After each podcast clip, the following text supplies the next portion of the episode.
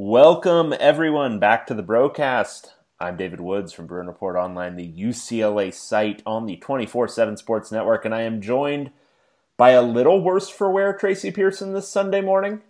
Why are you saying that, Dave? Uh, What? I, I don't know. Are you trying to expose me to our our listeners? Is that you? Wow. Look, the Okay. first step, Tracy, is, is admitting you have a problem. Dave, it's not like you haven't showed up at. I mean, let's be straight. You, ha- it's not like you haven't showed up at one of these broadcasts completely drunk. I mean, don't you do most of them drunk? I've recorded at least two semi drunk um, that I can remember. So now, I'm the ones that I can't remember would be obviously more. I'm Uh, slightly hungover, and you call me out. And I've I've always I've always covered up your drinking. Okay. I don't think you have. I think you've you've actually had a fondness for telling the story of me arriving in the press box drunk when I was a student. Oh shit, that's right. Oh, Yeah. I just cussed too. Yeah, no, you're right. You know what? Go ahead. Yeah. because I have told that story because it was an it was amazing. You were amazing. I'm even laughing. I'm laughing thinking about it right now. The well, the real interesting part is that I went into the press box, but I ended up not doing any actual work because I was, you know, You had your head down on the desk of the. Pre- I didn't. We we were just kind of friends a little. You were working for the Daily Bruin, and so we were not sitting next to each other. But I looked down the desk, and you had your head down on the desk. yeah. Just down, like out, and everyone was like looking at you, going. Well, and it was one and of I the, said, I don't know that guy. It was one of the know. end of year games um, where we had like some of the younger riders that we were training for the next year also coming. Oh, so you remember something? Well, I remember this because at the very end of the game, when I was like, you know, in that gray area between still very drunk and starting to be hungover, um, it was time to walk down to the field, and I was like, yeah, I don't, I don't think I'm gonna make it. So, and then it was like whatever, like random sophomore who was gonna cover football the next year. I'm like, so this is gonna be your first time doing it, and you've got to do like uh, half the interviews. So, Godspeed. Didn't you go and pass out like in your brother's car or something? Well, that was before the game. I woke up. I woke up seven minutes before the game um, in the back of my car, um, and just hot and sweaty too. Like just kind of generally wet. Um, so, So, wait, when we're talking about me, how do you magically turn this around and talk about you? Huh? I don't know. I really don't know. I think it's a personal failing. Really. Um, I think it's a personal talent that you can do that. I think it's amazing. but the story itself is self-effacing, so it balances out. You know. Yeah. And Yeah. and you're taking the spotlight off the fact that I probably drank a little bit excessively, and that's not a good thing to publicize, Dave. Yeah. Well, you know, whatever. Life is what it is. We try to get our jollies however we can. you know But- what I want to do though? This neighbor of mine, I probably shouldn't. Well, you know, I'm just gonna. His name's Joe. We've gone to this. I've gone to this Christmas party for five years. I've Mhm. talked to him. Great. He's a nice guy. He's like he, uh, for the first four years, he was the only guy I talk I talked to at this party. My wife is going around socializing with everyone, and she leaves me there. You know, I'm like, I'm like the you know in Animal House, the the nerds, you know, who get put into the when they're when they're rushing at the beginning and they're put into the the room all by themselves. That Right. that's me at this party. But this guy, his name's Joe, nice guy, turns to me last night and maybe I'm spacing, says starts asking me about UCLA and really in depth in what I wrote. And I said, Wow, Joe, how do you know? He goes, Oh, I'm a subscriber. has never I don't Joe has never told me this before. It was it came out of it it was amazing. Joe made my night because well he brings good booze for one thing. but um but yeah, he's a subscriber. Shout Hey. out Joe. Say hi to Joe, everyone. Hi, Joe's- Joe. Joe's a great guy. Yeah. Hello, Joe. And then, you know, there's this place in uh, Agoura Hills called Wade's Wines. I've got to take you when you come here. They've got this huge alcohol store. You can find any type of alcohol you want in the world in the store. And it's in this little kind of industrial commercial area. It's very hard to find. And then they've got a beer bar which has like a hundred taps. Like I went. Th- this sounds like I drank a lot. I drink a mm-hmm. lot in my life, but I don't. People, I seriously don't. Friday night we went. I mean, they had Pliny the Elder on tap, right? So it's a pretty reputable place, and in the very back of it, they built this new whiskey bar. And it's just absolutely cool. But they're a little snobby. Like you walk in, I drink bourbon, but I'm not greatly knowledgeable about bourbon. And I walked in and they have this uh, this menu that goes on for like literally 50 pages of all the different kind of alcohol you can order and probably 15 pages of bourbon. And you know, I know maybe one third of it. And they said, "What do you want?" and I, you know, I don't know how to, but if you go, if you're around this area in Agoura and look up Wade's Wines because it is it is an absolute blast. I went there Friday night, and I'm telling you this because a guy came up to me and said, "Hey, I'm a subscriber there too." So shout out to everyone in thousand in Conejo Valley. Okay, I'm done. Wow, like a like a like a celebrity. Tracy Pearson, you got the paparazzos after you. They're really not so. I mean, would you you you know you you're not going to call this a celebrity when you know not to, but when middle aged guys who come up to you and say, "Hey, dude, how you how you you know yeah, that's not a celebrity." I mean, I I don't. I'm not like you know. You're Kim kind of a big deal. I don't. People know you. Yeah. No. No. Very randomly, does it happen and it's always a specific type of person like middle-aged guy i don't know if that would be you don't want to be considered. a celebrity among the middle-aged guy set? I like how i like i like what i what it is. I like it that it's just you know middle-aged guys. Yeah. Yeah. Perfect yeah, group to be famous among. Um, but shout out to joe because i joe's gonna listen to this so shout yeah. out to joe. Shout out to everyone out there. Uh, let's transition to ev- something that makes us all feel a little drunk and or hungover. UCLA athletics. uh, that was really good. That's top five. Uh, okay. For um, basketball. Uh, they played a basketball game yesterday um, in you South. Wrote a, and you wrote about it.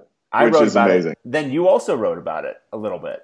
Um, so we both kind of wrote about it which is a yeah. lot for a single uh, December basketball game. Um, yeah. But it was so um, UCLA went to Notre Dame. Let's get to the bare facts first for people who didn't actually watch. Uh, UCLA went to Notre Dame and lost 75-61 in a it really felt like a blowout the whole way through, more or less. Um, honestly, like Notre Dame was missing some shots early, but otherwise this probably would have been like a 20 plus point blowout. Um, and it was interesting because I didn't come away feeling like Notre Dame was that good. Yeah, I really completely agree. Uh, I don't. I, I think there were other teams that they played so far that I came. Well, obviously the teams they lost to, but even other teams that I thought might have been better than Notre Dame. It was their first road game. Yes. True road game where you're actually playing not on a neutral court, but an actual home court of your opponent. So there's that. But Dave, right. I mean, it did not feel like Notre Dame was necessarily that good. Um, and, you know, a lot, everyone's going to talk first about that, that matchup zone and how it didn't work and how it was a mistake by Mick Cronin to go to it. I was texting with a friend of mine during the entire game who was complaining about that matchup zone. And I think it was a legitimate idea. Um, like I wrote, Notre Dame can't, they, they're not good three point shooting team. UCLA has I, so, a problem so, with dribble penetration. It made sense to Notre Dame it. isn't a bad three point shooting team. I think this is where it's getting lost in the shuffle. They're a middling okay, three point shooting team, but they are a they're a by design high volume three point shooting team. So when you play okay. zone against them, you're leaning into what they design their offense to do. But it was some. Wouldn't you say? Wouldn't you say it was something to try? And he had a week to install it. Yeah, I'm, I, So- I'm fine with throwing a junk defense out there. I don't think that's necessarily like the worst thing in the world. It's just I think you made the point, which was good, which is when it's obviously not working, you got to adjust away from it. Yeah, maybe so. I'd say yeah. And and they didn't really go away from it until what the last three minutes or something. I think. I want to say there were a, there was a possession here, a possession there, where they kind of fell into more or less true man, uh, but it was it was a result of like in transition or certain situations where they just didn't have time to set up the zone. But I think the intention was more or less to play that matchup zone all game. Right. And then also, I you know, I wrote this, and uh, you know, I, I'm deferring to Mick Cronin when it comes to actual knowing what to do, because you and I, Dave, We're what would you call it? We're Dumbasses. dumbasses. Thank you. We're we're like we're we're wigs. We're white internet guys, right? Yeah, That's what we are. So, um, but I would say the only time I've seen this team play good defense, really, is when they're pressing, and they've and they've pressed and trapped, and they've created a couple of turnovers, and it and it really leans into what they are good at doing. I, they're they're athletic, but they're they're athletic in a certain way. they're long and athletic. They're not necessarily uh, all of them aren't necessarily quick laterally, but someone like Chris Smith, I mean, probably the most athletic guy in the team. I just did asterisks above that. I did like air quotes, but no one can see it. that's Um, great. Yeah, thanks. Podcasting's um, a real visual medium, I think. Do you ever do you listen to a lot of podcasts? Aren't there podcasts that like make references to things visual and you you say like WTF? I, I can't see that. Right, your podcast Yeah, absolutely. yeah, I don't really get that. Anyway, so I think like Prince Ali staying necessarily in front of the ball in a half court man to man defense isn't his forte. Would you agree? I agree. He seems really good though at a press trap where he's aggressively chasing down the ball, trying to trap. I maybe maybe I'm just, you know, just imagining it myself, but I think this team overall does that well. And I would say maybe, you know, you can't play that probably the entire game, but play it a majority of the game and, and see if you can create some deflections and some turnovers, get some easy baskets, which this team would really benefit from. But, and then maybe settle back into a man defense. And if you do that, they're going to come across, they won't be able to set up their offense until what, 15 seconds left on the, on, on the shot clock. I, I think it's something to maybe try. Um, what do you think, Dave? Uh, I'm always a little skeptical of pressing these days unless you've got like a full system that you've installed for a long time. Just because guard play is so much better than it was back when the press was a more reasonable and more universal tactic. Um, guys are just too skilled generally, um, and so I I'm fine with that as a tactic as well. I think I'm going to feel better about this season, even if they end up like whatever. I don't even know how many total games they'd play, but like 10 and 18 or 10 and 19, something like that. If they have committed to being, uh, and I don't even think they should layer in too much defensively. Commit to being a half court man team and do it. And just, if guys can't do it, well, force them to continue to try to do it. And I, I think they've got to break so many bad habits and guys are uh, the the confidence of the team seems to be kind of waning in certain ways and I don't think you reinvigorate that by letting them play kind of a, a looser style which is I think what would result from trying to play too much press. Um, there would just be a lot of easy buckets given up. The pace would increase and it just I don't know that it would necessarily result in a more disciplined team. And I think that's a big part of what they need right now. Um, I think they need to be pretty firmly committed to that half court man, which is why I didn't love the zone, um, even to what they had intended to do. Even if it had worked, I didn't love the idea of playing that matchup zone. Um, because I think this team still has a lot of really bad habits in the basic fundamentals of defense that aren't going to be corrected in a zone. Um, so, so you just absolutely just shot down my idea. I didn't. So here's the thing. I think that might actually end up in maybe a few more wins this year. Um, but I, looking at the way they've played now through 11 games, I'm not really thinking about this year anymore. Um, it'd be great if they sustained some real effort and got better towards the end of conference season and made themselves like a, you know, a tough out in the conference tournament. Um, that'd be awesome. But I, right now, I, I think it's you've got to play towards what are you going to be next year? Um, who are you? What team are you going to have? And you have to you have to now. I think, and this is a real thing for Cronin. You have to look at your roster and make some really tough calls by the end of this year. I think, um, like who's actually a fit for you going forward, and who isn't. Who do you have to recruit over? Who do you have to tell? Hey, just going forward, you're going to have a tough time playing for me. Um, and the only way to determine those things, I think, is to play really aggressive half court man and see who can hack it and who can't.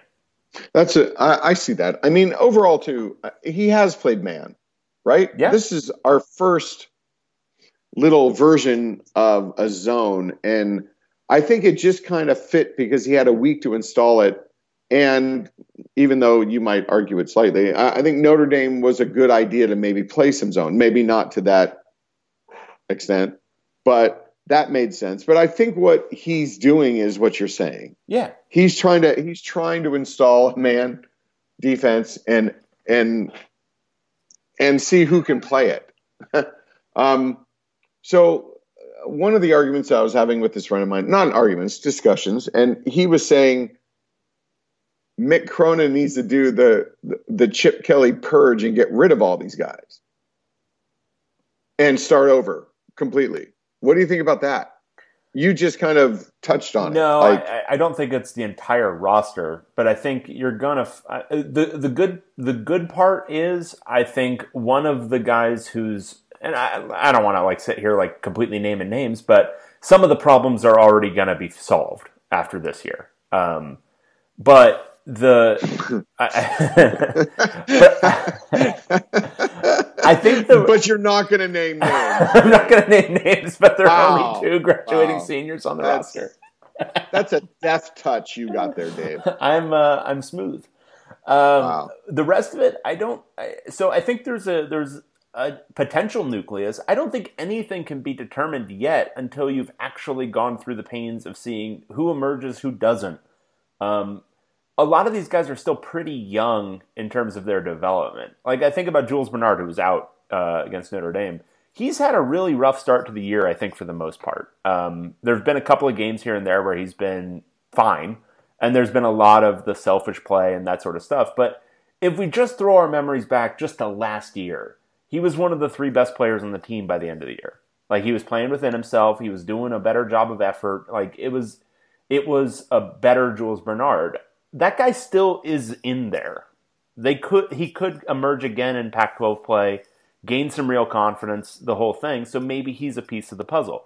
Jalen Hill, who's much maligned right now for not having a ton of basketball IQ, um, was also one of those high effort guys at the end of last year. Um, and he's had games this year where he looked like, wow, okay, um, you know, real rim runner um, and not necessarily super skilled, but he can pass a little bit out of the high post. Um, he can play a little bit around the basket, and you know you have to work with him on some other stuff. But these are guys who I think are getting kind of thrown under the bus by some of our lovely message board posters. Who, I mean, as recently as the end of last year, were playing pretty well. Um, so I think there's a lot of guys on this roster who could still be part of that nucleus, but you're not going to determine that um, if in the competitive moments you switch to playing zone.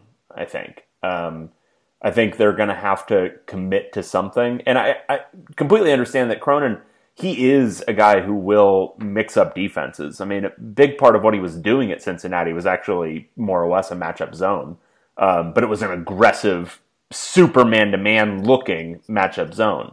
Um, so I understand he's trying to layer that stuff in, but I think right now it's all about figure out who can actually play some disciplined man defense for you, and then you can build from there. Uh, okay. that's a good plan. I think. Yeah. I, I respect your plan. I think, he, Um, and I think he is doing that. I just think this was this was maybe w- the way I would look at it was this was a good opportunity to just throw him out there and let him sink or swim, running the defense you've been running for eleven games or for ten games before that. So you would have used the zone, but sparingly At, against at, Notre at Dame. most, yeah. Maybe come out with it just to kind of shock them a little, and then and then keep going back and forth. Maybe. Yeah, mix it up throughout. That would work. Yeah, sure. Yeah. Um, and we've only talked about defense. Yeah. Well, nobody can nobody can shoot on this team. Wow. It's pretty bad. Just, it's stunning. But there's also like missed opportunities. So watch Chris Smith. Um, he's shown that he can pull up a little bit and hit that like ten footer or whatever, right? On occasion. Um, Yeah. He had like I want to say four different opportunities where he got it into like the top of the key area, and then he just stops with no like even threat to shoot, just looking to pass, just looking to drive and dish. And I'm like, buddy, just rise and fire, just rise and fire. Come on. Um, I, I think there's a real crisis of confidence, so they're they're almost passing their way out of better shots to set up worse shots constantly. But you know, they're missing good looks, though. Also. they are, It- no doubt. Yeah. I, I think you wouldn't even be saying what you're saying if they made a decent percentage of their of the good looks they're getting. Yeah, I mean, mean- Cody Riley and Jalen Hill missing. Did they miss every single shot from within two feet? Because it felt like they did. I don't, uh, and I'm not checking stats, but I don't remember them making a layup. I think Cody Riley had one nice drive where he made a layup, um, but it was off the drive. Like it was not a low post opportunity. It was like from the high post he drove and, and scored. But I think his other he made three shots. One of them was definitely one of those rainbow jumpers from up top. One was that layup. There might have there must have been another uh, layup, but Jalen Hill was 0 for five. Um, and you Okay, know all so- those are coming around the basket. So let's let's let's just say, um, what's our opinion of this team in that game? If he makes a decent percentage of those layups, Uh, it, it, does it change our whole perspective on the team? Because and Dave, is he is it possible? Is he capable of making those layups? Like let's say next year. Well, that's a real question because he's had he's had some issues finishing throughout his career now. A lot of missed layups from both those guys. He's Um, he's kind of I legitimately don't know. This is not a rhetorical question. I, he is he is a below the rim, he's floor uh, low post uh, scorer.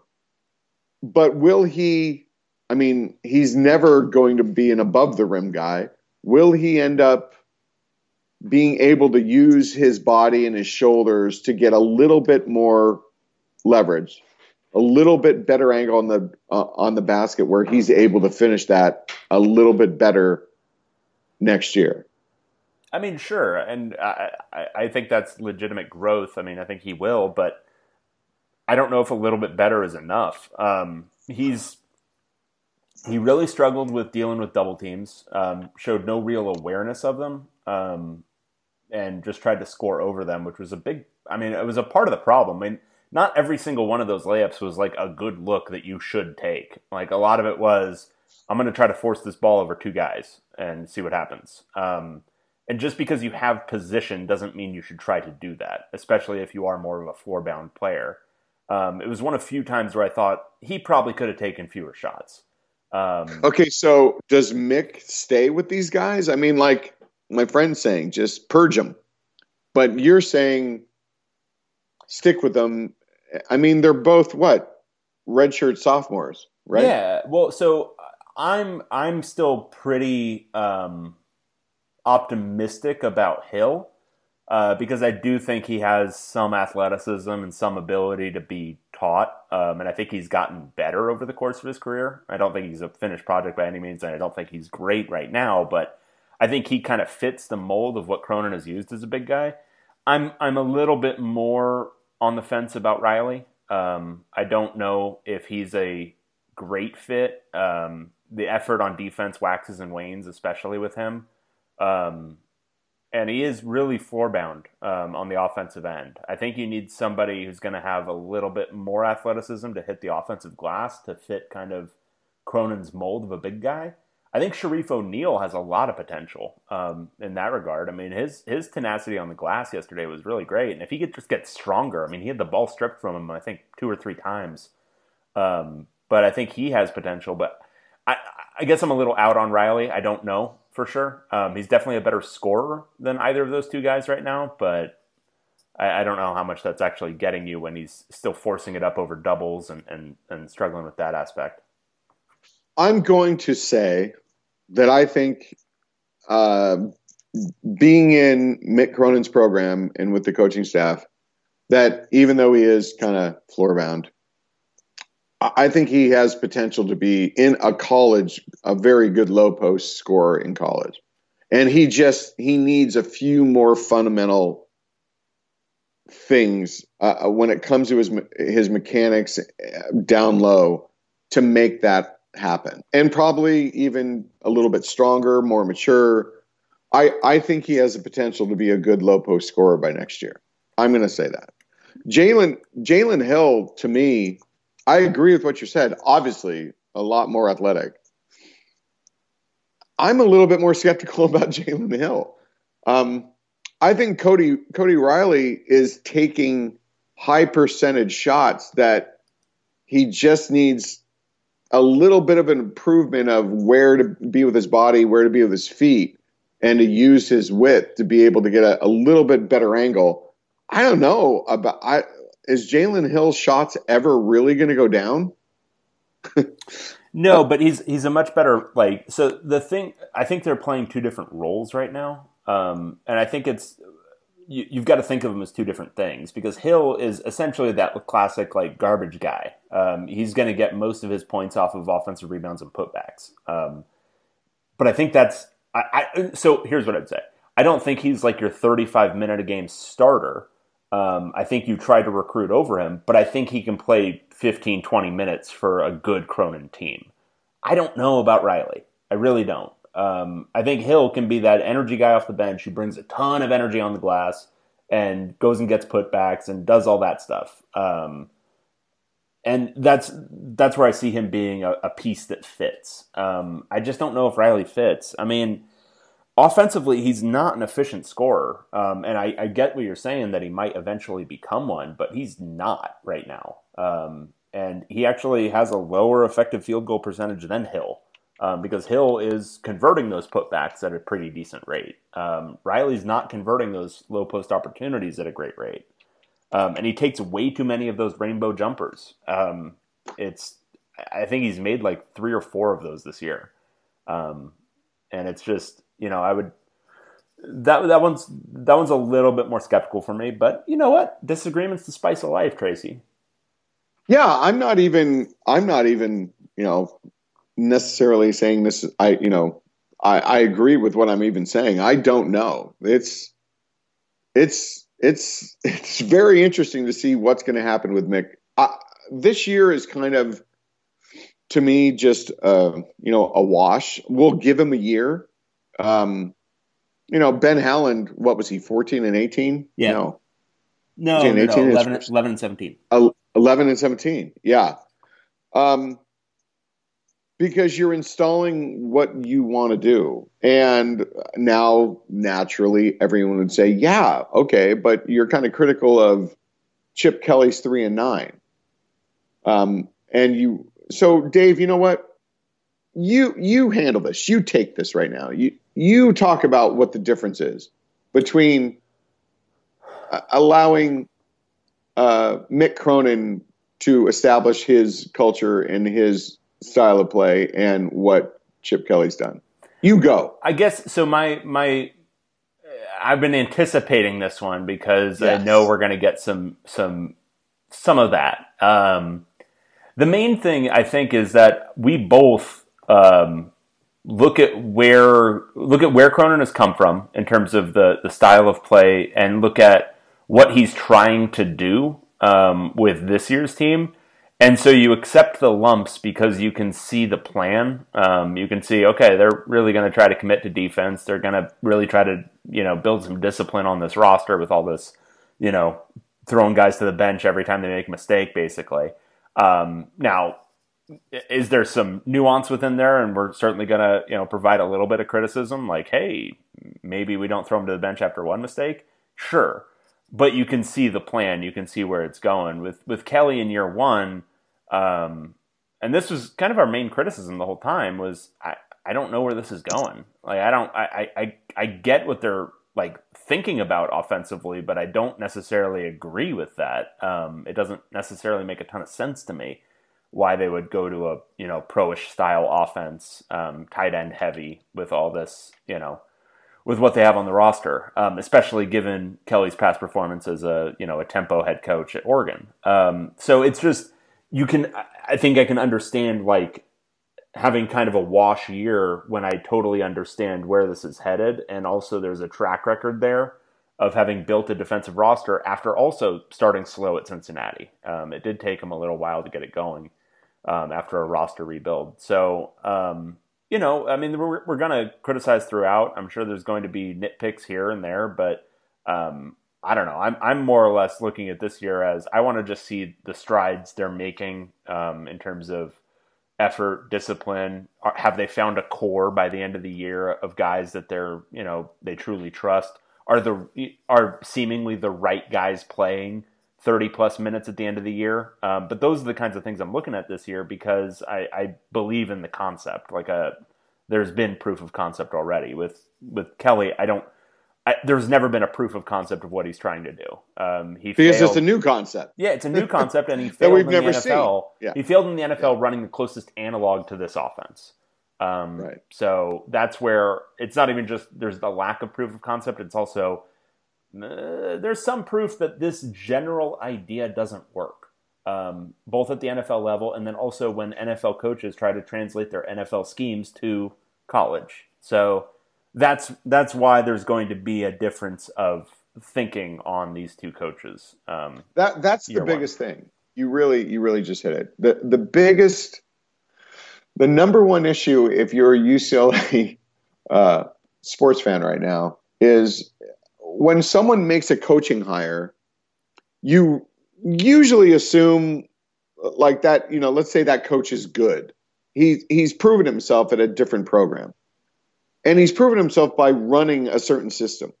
Mick Cronin, I mean, you'd have to say he's been successful at Cincinnati, running a certain style and scheme, let's say. Chip Kelly came to UCLA and ran and has tried attempted to run a scheme that is not proven. In fact, there's enough there's enough evidence to say it doesn't work in college. So that's that's the main frustration for a UCLA fan right now. If he were running the blur, I, we probably wouldn't be nearly as critical, and I think fans wouldn't be as frustrated because it's a it's a system that has proven to work. Yeah. That's the big distinction. And I mean, on top of it, I mean, Mick Cronin seven and four.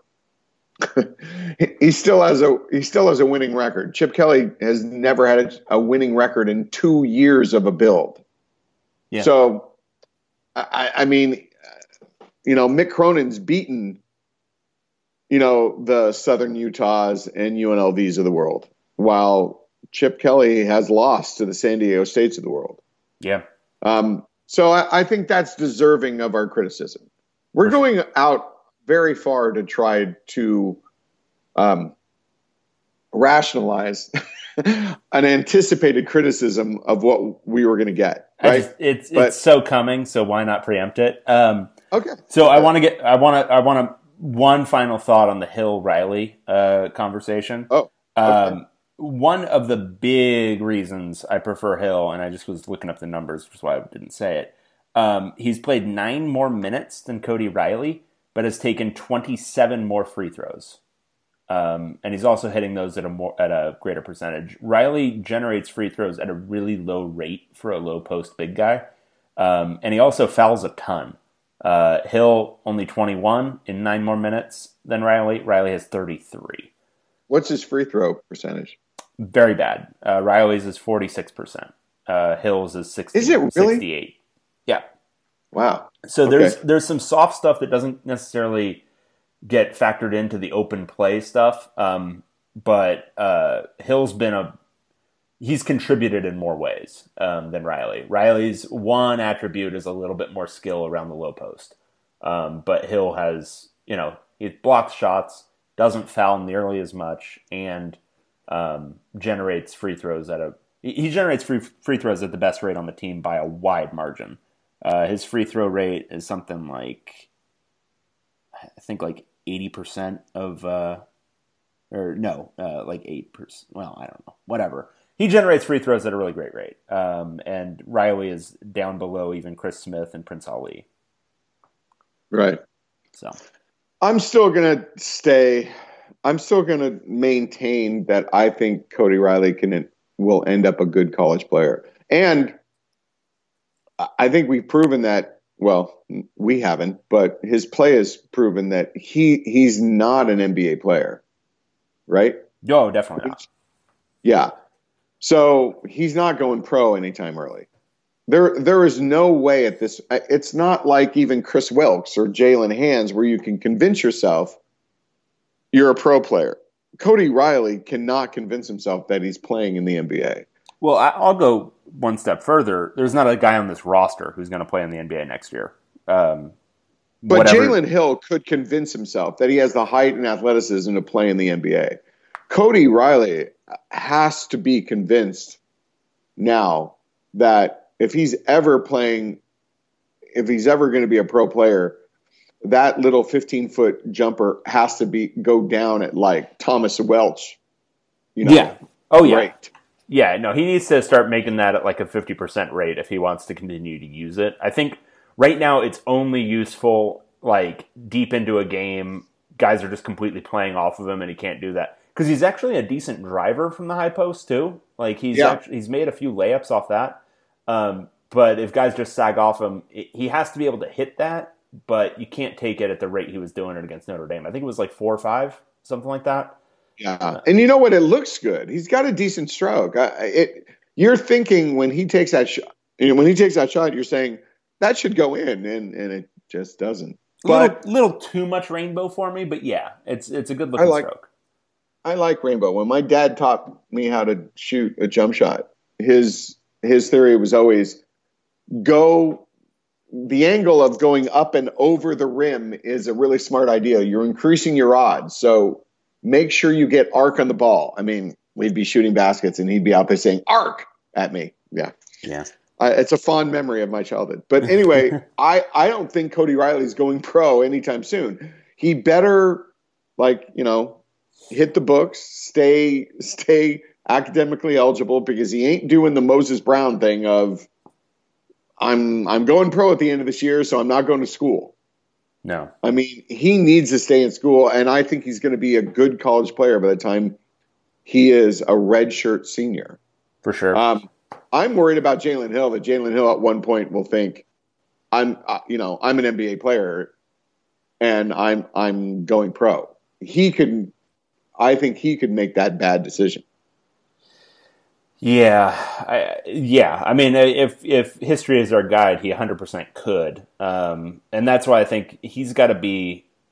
You know, I, I think if you if you're thinking he's got to be a piece of the roster next year, you've got to massage that ego throughout the year and make sure he feels like a part of the team. If you think he can be part of it next year, looking at what Yeah. he's done this year, I think he has a better chance um, than some of these guys. Um, but yeah, other than that, I mean, look, Ao and Prince Ali are both going to be gone, um, so that'll be done. And then it's just a question. I think really a guy I'm I'm curious about at this point is Chris Smith. Um, he played a ton of minutes yesterday, and I Yeah. I didn't necessarily see why he was playing so many minutes. Um, but he played a ton of minutes yesterday, so they're still really trying to make that happen. Um, see if he He's- can get to that level. But He is a shiny object that you, it is. It is tough to know what to do with him. Um, he looks well. We're talking NBA. He looks like an NBA player. I Oh, mean, for sure. six six eight six nine, athletic. He'll put the ball on the floor a couple of times, and just he looks like an NBA player sometimes playing against college players. But he's there's so many things about his game. He, he doesn't have a great natural feel for it. He's not like that alpha guy who's just he needs a little bit of Kris Wilkes, right? Where Yeah. he's just going to be too overconfident and and get through not making baskets and keep playing through it to where the to get to the point where he is has the confidence to always score because you're you're right when he goes and takes a shot it's so tentative it's almost like you can see him thinking i'm not making this shot Yeah. when he's taking it. But he has to because it's wide open. And the offense is made for him to take that shot. So yeah. Man i, I when it comes to Mick Cronin and staff, you, you just have, I personally feel for them.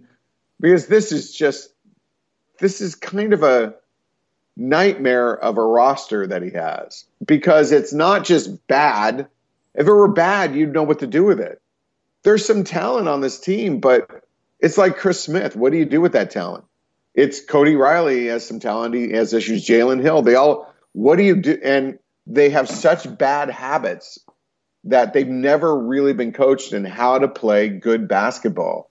Uh, it's Mick Cronin, if he had hair, I'm sure would would be pulling it out. the I mean, the entire staff, the entire staff had hair before the season. Did you know that? yeah.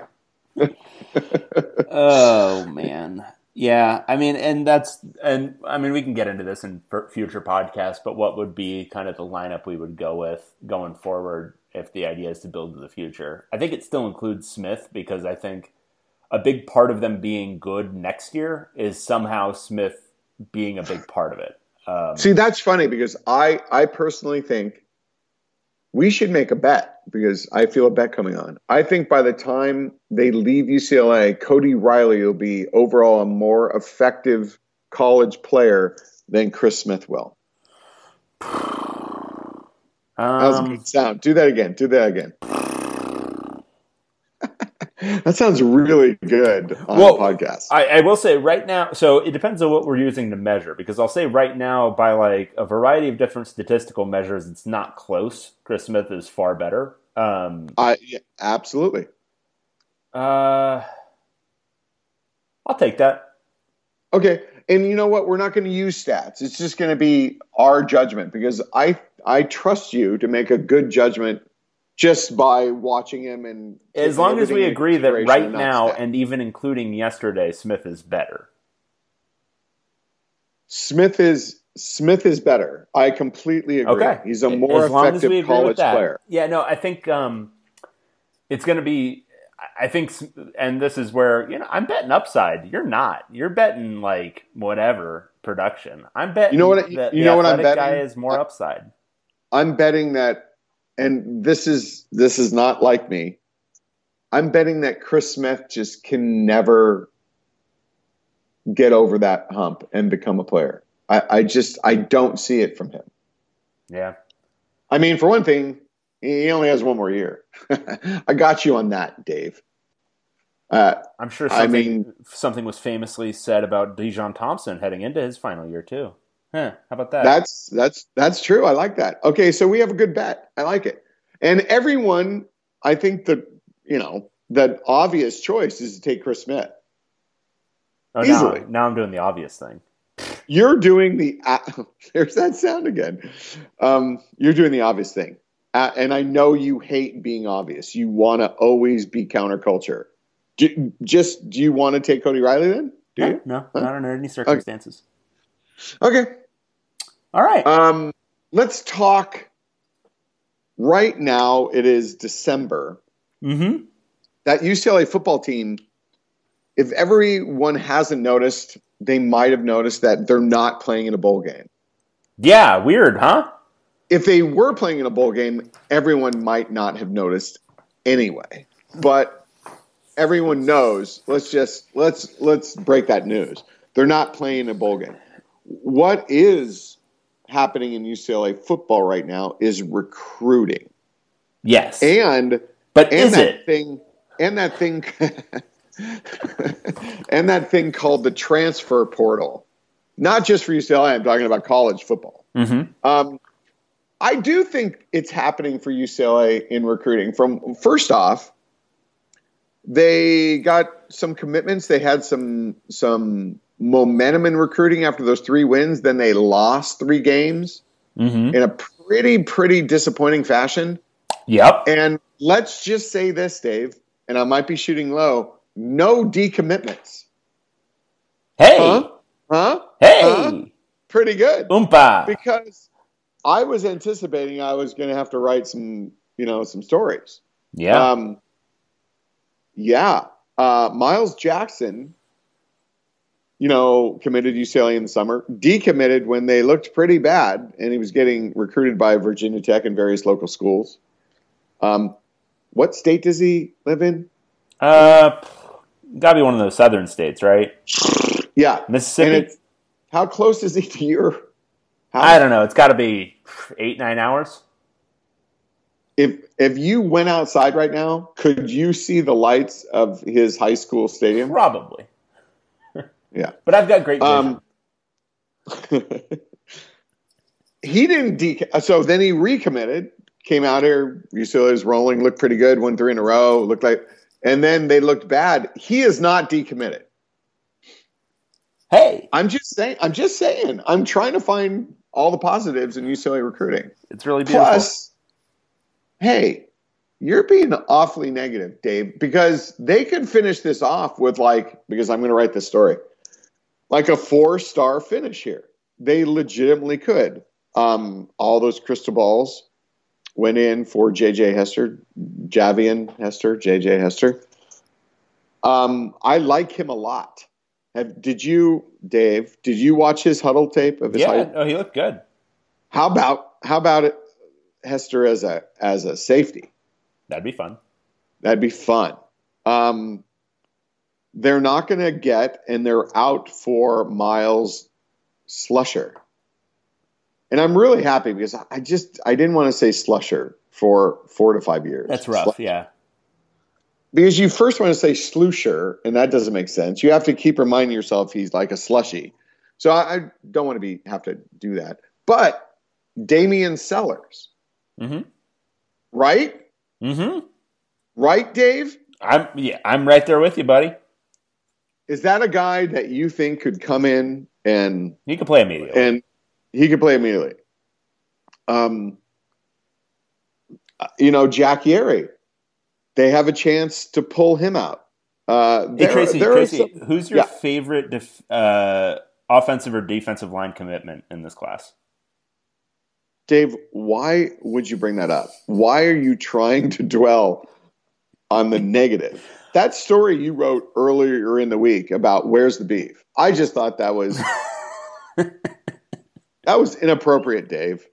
After you published it, I almost like uh, took it down. Oh, Yeah. boy. Did I did I do a good job in that story trying to explain what their mindset and what they think compared to what maybe I think and everyone else watching? Yeah, I know? guess. I mean, yeah, it's it's a great encapsulation. No, you no, you- I- no, no. You did a good What? job, which left me feeling very concerned. um, Yeah. So, any concerns about ten of their twenty commitments being from out of state? Abs- well, yeah, there's absolute concern because we've been down this road so many times. When an out of state player doesn't immediately win a starting spot, what's he do? He thinks about going home. Um, Yep. so uh, you always have to factor in that when you're when you're considering depth over the course of three or four years, if that depth is based on a lot of out of state players, yeah, there's an element there that they ain't to be there. Yeah. So that that you know, Dave, that's an issue that I haven't even brought much. But thanks thanks for adding that element to it. Just wanted to throw it out there, and it's not just ten out of state because whatever you get a bunch of guys from Arizona and Nevada. Who cares? Um, six of them are way out of the region too. Just you know, including the quarterback.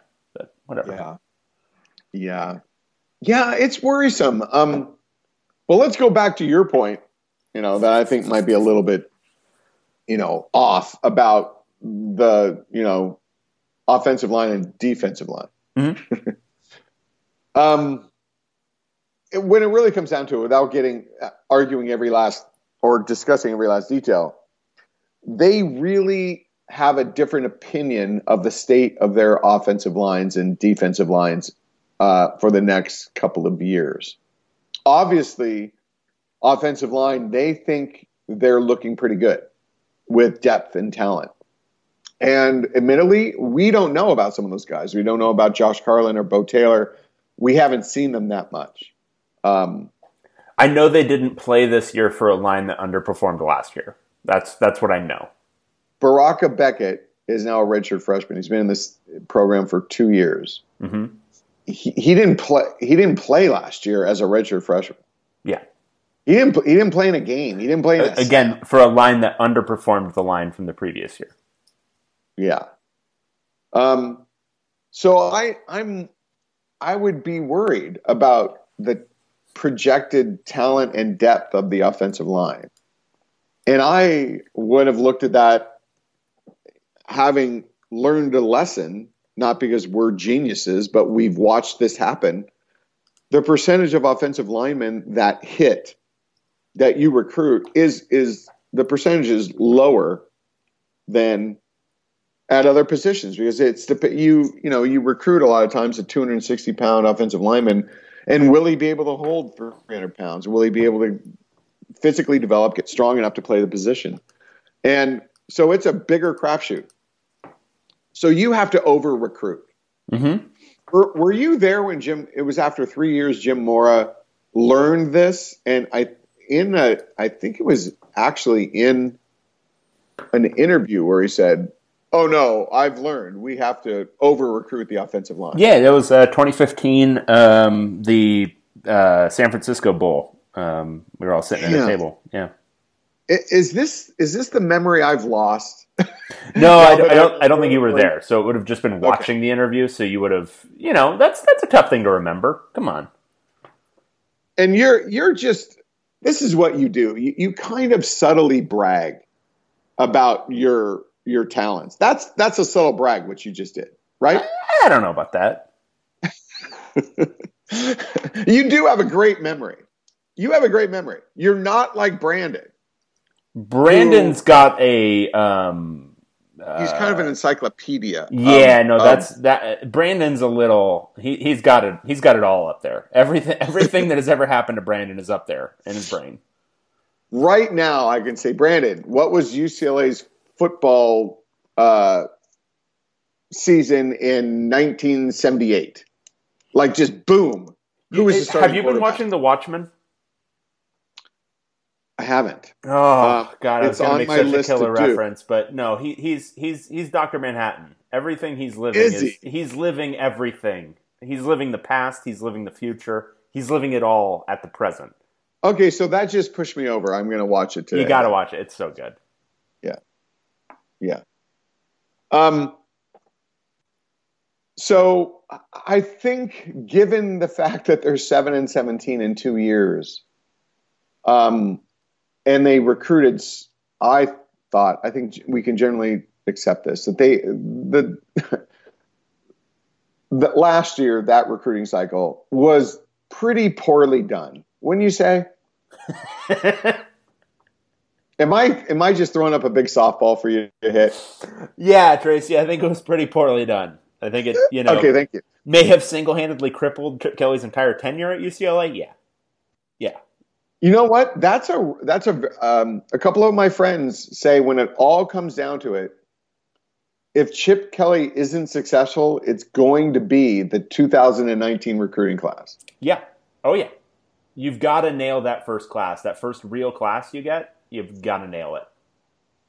I have really pretty smart friends. I should bring them on the site, shouldn't I? Yeah, you should. Yeah. Um, given all that as a basis, I, I think the 2020 class is pretty decent, even given the fact, like we were talking about, they don't seem to understand offensive line. And let's just touch on interior defensive line. no matter how many guys you have, and even if you're getting away from using those nose tackles, you got to recruit one guy. You you have to bring in an interior defensive lineman every year. They just they either don't develop, they get injured, they transfer. You just you just need those guys. It's it's vital to have those guys. And when they brought in Siale Liku, I thought, okay, that's great. You know, they bring in a defensive lineman, but remember they liked him as an offensive lineman originally, and now he's moved to the offensive line. So that will make if they don't bring in an interior uh, defensive lineman in this class, that's two years in a row that intentionally of not bringing. I mean, there UCLA at times has not brought in interior defensive linemen two years in a row, but it wasn't it wasn't intended. It was because they just missed on everyone. This is out of intention that they're doing this. Yeah. You have Yeah. nothing to say. You have No, it's not good. Um, I, so defensive line probably improved from last year to this year. It was a very low bar. Um, they were very bad in 2018. They were better in 2019, but it was still very middling. Um, so yeah, I, it's not even just that you need to bring one in every year. They need to bring one in. They need to bring in a couple of guys who are gonna impact um, because it's not just that these guys need to develop. They need to get some. I would point actually even more at the outside because it's not that they don't have. They've got bodies at end. Um, they need pass rush bodies. They need guys who can pass rush in nickel. Um, and that's not just at outside linebacker. They need those at end too. Um, and they just need to recruit those kind of longish bodies who can do that and they're bringing in a variety of you know guys who are going to be in that swing role, but I don't know if any of them fit that mold. Okay, Um, but let's just say this: they're attempting to do that. They've recognized the need, and maybe you're No, saying I'm grading they're results. bringing in guys, but maybe that they're just not evaluating that they're getting guys who can yeah, actually no, do it well. and that's more what I'm saying is I'm I, I, you're you're setting the bar at like just like literally the count, which I think is a it's I'm good, just saying, bring in an interior defensive lineman. Yeah, no, and I get that. I'm I'm I'm maybe going a step beyond, which is are the guys they are even that they have commitments from are they good enough? Are they good enough at this point to do what you know UCLA actually needs them to do next year? Because this is Chip Kelly's third year that they're going into, so they need to actually start producing. It can't just be building depth for the future continuously. Um, they need to be much better next year. Um, and are, is this recruiting class does it have enough impact guys at key spots, particularly pass rush, um, to actually make them like significantly better next year? And that's where I don't know.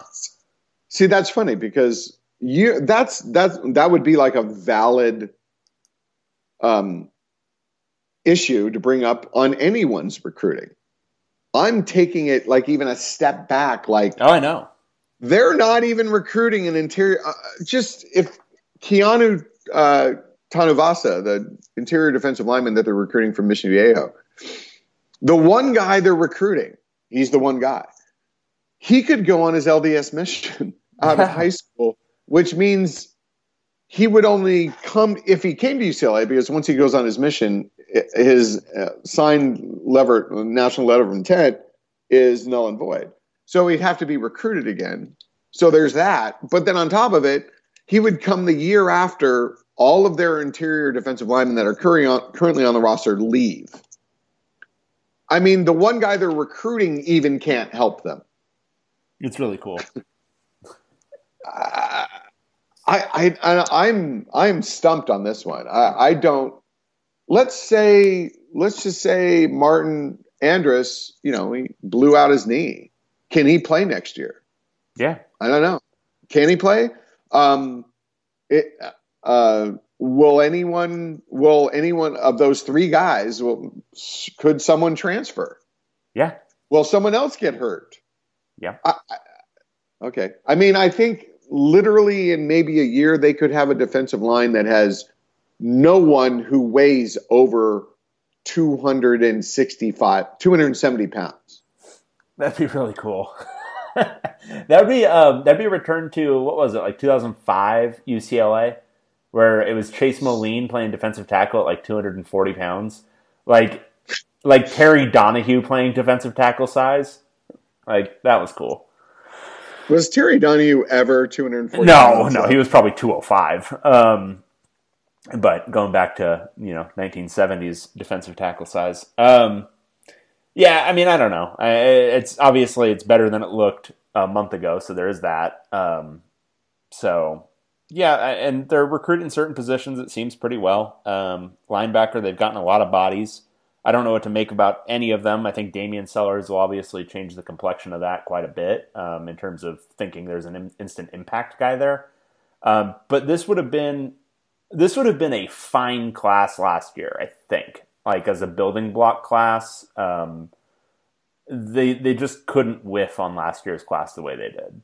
Um, yeah. Because I now I have to when I'm looking at it, I'm looking at the roster as it is and who can actually make it so that they are a nine and three team next year.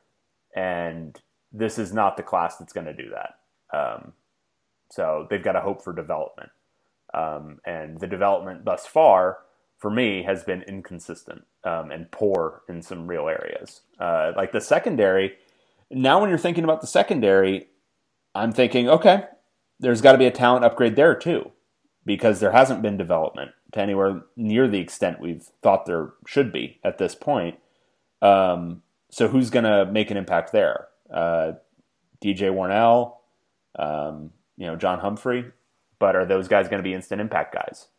Um, I don't think they are. I think they're. I think they're guys. I I, I like both of those um, gets, but I, I think they're developed they're going to have to be developed. They're big, yeah. tall, long, athletic, but they've got a ways to go.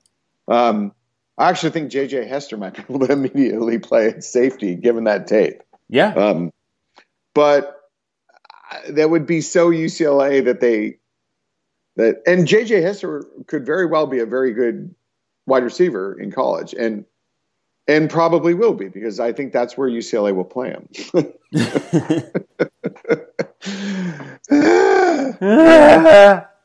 you know, you know who's a kind of important recruit. I think is damn in his name Olusankanmi Agunloa. Olusankanmi Agunloa.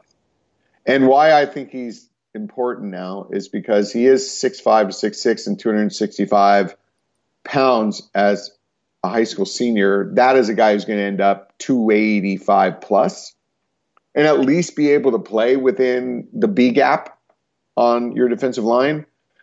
It looks like uh, Akheem Mesidor, who, who would have been another guy like that, is is not going to UCLA.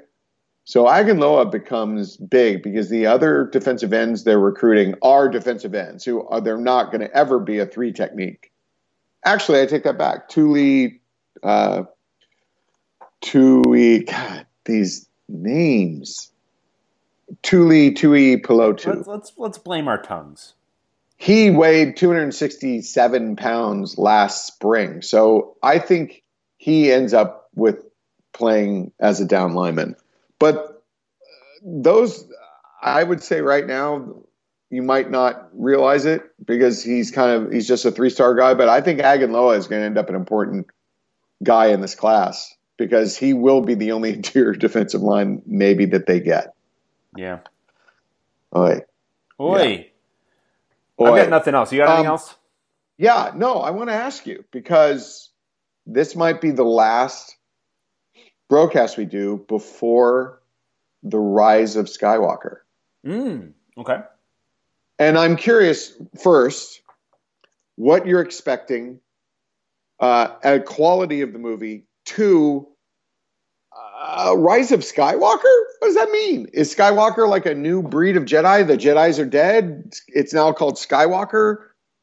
Dave, what what is this? I want to so know. I'll, I'll, start at the the second question and work my way back. Um, it's okay. a very stupid name um, because it also just naming convention alone it is um, diminishing the point of the second movie uh, which was all about how it was more or less the democratization of the whole Jedi crap um, by saying that Rey was not, she's nobody, she's just a random, you know, peasant.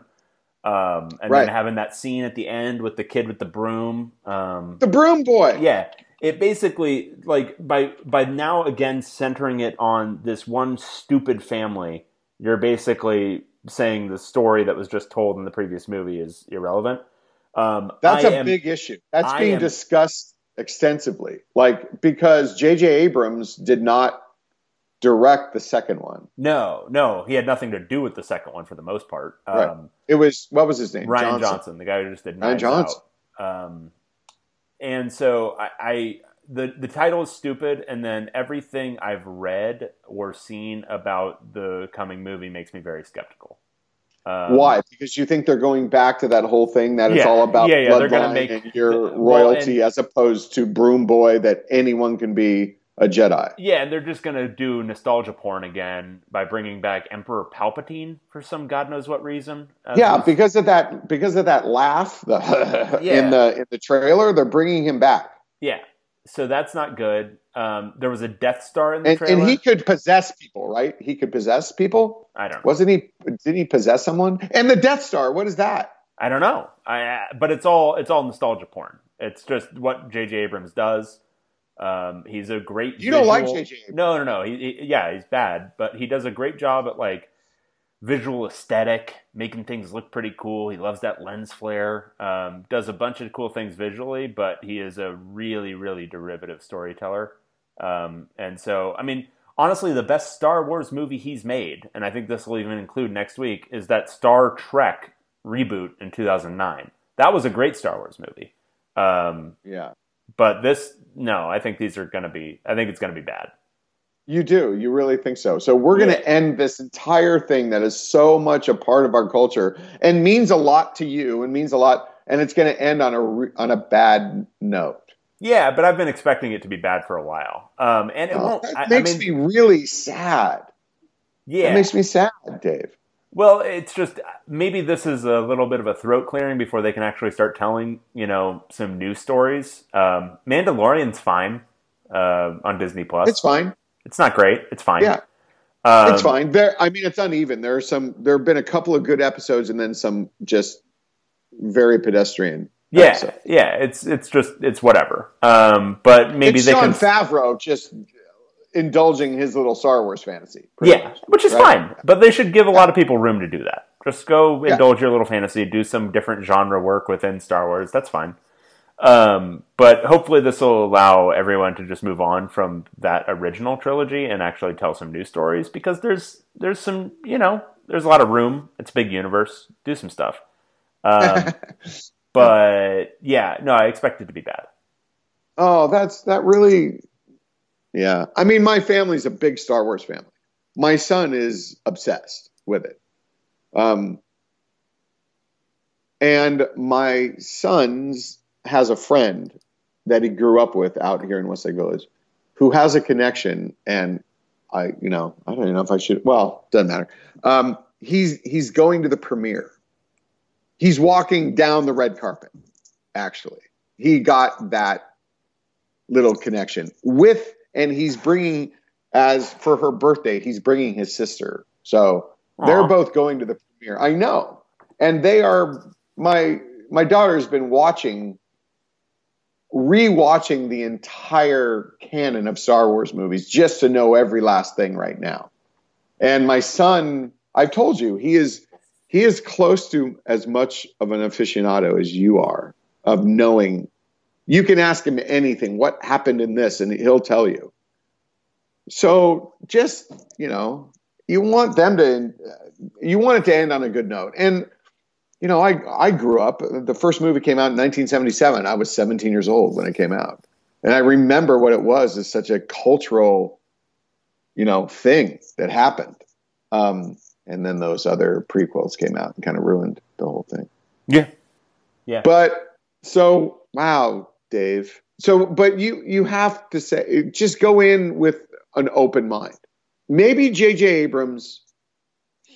Uh, you know the one thing I do want to talk to you about that democratization. yeah. Did you like that? Did you like Broom Boy? Did you like that they were going to say just anyone could be a uh, a Jedi? It wasn't necessarily like Yeah. That oh you were hell yeah! No, that was a great. I, I thought I, I really liked the second movie. A lot of people hated it, but I I really really liked it. Um, they did something different. They told a new story, and it was um, you know it was a it was an actual take on the whole thing rather than just hey here's some stuff you remember from when you were a kid 30 years ago. Watch it, enjoy it, consume. Um, it was you know something different, something new.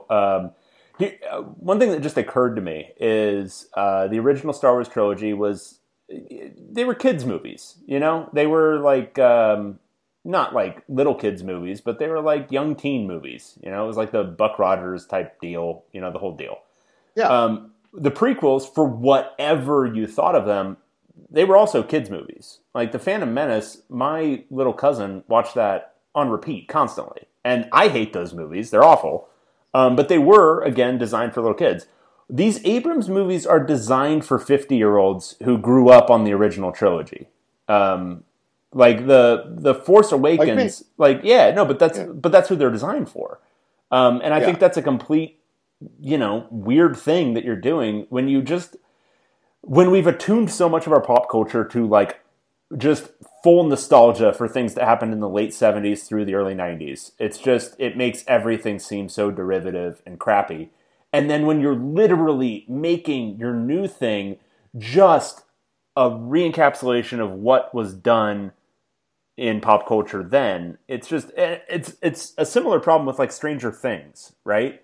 Which is fine. Like it's fine. It's better than what this Abrams crap has been, but it's, it's still, you're making a nostalgia piece about things people weren't even doing then, pe- things people were watching then. It's a nostalgia piece about like Goonies and Stephen Oh, no, King it's- novels. It's it's Steven. it's Steven Spielberg. Well, and Steven Spielberg, yeah, but it's all this stuff mixed in together. Like it's just all this crap Yeah. that just makes something new. Like I don't care if it's Yeah. bad, just make something new. Uh, Um, th- Stranger Things to me just feels like I'm watching Steven Spielberg. Just not only the storylines and uh, the kid, the the camaraderie of that, and but just the the the camera angles, the the whole color scheme, the whole thing, the music. It, it's just it's Steven Spielberg to me. Well, it's it's yeah, it's definitely that. Um, the the like font choices and everything, and a lot of the storyline. It's a lot of Stephen King. Like it's just Yeah. It's just eighties. It's eighties arcs of a lot of this different stuff. So Um, let me say one thing. In all of this, the one movie that I thought really stepped out of that and and was its was its own self was Rogue One. Rogue One was a good I thought it was a good yeah, movie. no, it's been it's this for me. It's the second best of the new ones that have come out. Um, I liked Last Jedi a lot. Um, I think that's probably my preference. But Rogue One was really really good. Um, I think Rogue One was I, I personally think it was better. It, it told its own story. It there were no conventions it had to live up to. It I mean, if you haven't seen Rogue One, here's a spoiler. Everyone dies. yeah. I I mean, in what Star Wars movie do they literally go Hamlet on everyone? You know, yeah, It- and it's it got was- the best the best scene of Darth Vader in any movie. Um, Yeah. is him just like just murdering everyone in that Yeah. little capsule at the end. Yeah, and it was the best thing. What's what's the actress? What's her name? Gonna have to help me out there. Damn, uh, you know the main the, Sure. uh, the main star. Oh, she was fantastic. That's and she's been I think nominated for Academy. That's the best thing she's ever done. She was amazing in that movie. Yeah, So yeah, yeah, she was really good. It was, uh, yeah. Yeah. it was good. Um, so I hope they do more news stories, less of the old uh, Felicity Jones. Felicity Okay, Jones, sorry. um, but less of the old retellings of things. And I have an unfortunate inkling that this is going to be more of what was in Force Awakens, which is just pure nostalgia and retelling of the same old stories. Are you going Thursday? Are you going like to the? No, I'll probably wait till the weekend. Okay then. You know, we did this well because everyone, as soon as we started talking about Star Wars, they could just click this off. So if anyone is still here listening to us talk about this, I Well, we no, I'm gonna- appreciate I'm gonna we post appreciate you. I'm going to post it to all the Star Wars people, and then they'll just listen to the last 15 minutes. Yeah. Well, okay, that's kind of depressed me now that you don't have that you're not looking forward to this at all. I'm looking forward That- to it. Look, uh, my my um my feeling on it is if it's good, great. That's wonderful. If it's bad, well, that's fine too. Give me something to complain about for a while. Which you need. That's kind of your fuel. It's what I do. what you do.